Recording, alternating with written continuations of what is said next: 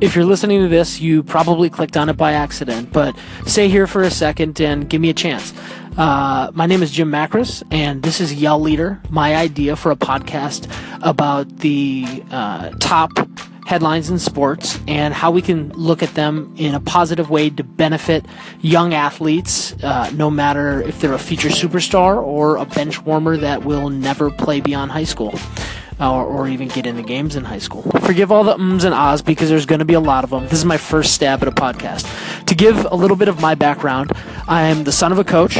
Um, I played low level college football. Uh, I've done some high school coaching myself.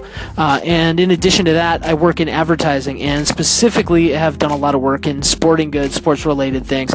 And in doing so, uh, we do a lot of research on uh, the the new age millennial athletes, how they communicate, how they uh, their purchasing habits, and just trends in sports. So I'm hoping to apply all of those learnings and experiences and uh, kind of put a filter on uh, current topics in sports, and and maybe you'll hear something or a perspective you never heard before. So why the name Yell Leader? Uh, a Yell Leader is something from the past. A Yell Leader was the male cheerleader that would get out in front of the student body and really uh, create uh, positive energy and momentum for the team and just rally everybody, get them together, and doing something positive. And you know, at that time, you know, long ago, uh, it was you know, might have been the high school quarterback who he would do it at the basketball games, the student body president, just everything about it had to do with positivity and community and uh, togetherness, brotherhood, and it's just all really good things. And I think uh, the practice of a yell leader is something that's go- uh, times gone by, but the principles behind it uh, are really good and, and, something that could could continue and uh, continue in other ways. So probably about a minute ago now, I'm not sure. I'm still figuring out this timing thing. I mentioned I worked in advertising, and since I'm posting this on the first Yell Leader podcast on a Monday, uh, it makes me think about uh, Mondays in social media. This is a new platform, Anchor, um, but working in sporting goods, uh, you'd often put out a social media post on Monday.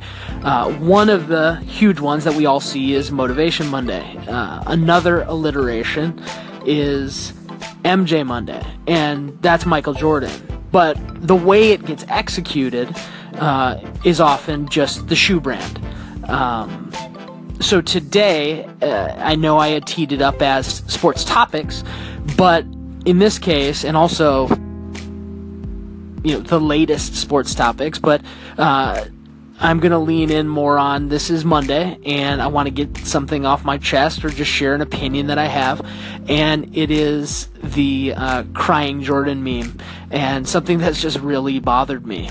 So, uh, the crying Jordan meme makes me want to cry and it upsets me. And the reason is I feel like every time it gets used, there's a young person who's learning about Michael Jordan for the first time and they're only going to get reinforced with he's that crying guy in all the memes or oh he's the sneaker guy who weeps and they caught him on camera.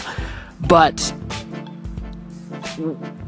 what we're missing out on is young people learning about the greatest competitor that we've ever seen and so, you know, that's kind of something that's really bothered me, and I just wanted to kind of put it out there to the uh, to the people on Anchor, and I want to leave you with a question: uh, What do you think? young people's view of Michael Jordan is. Do they even know who Michael Jordan is? Do they really appreciate or understand? Um, I guess this is it, so we'll see if you interact.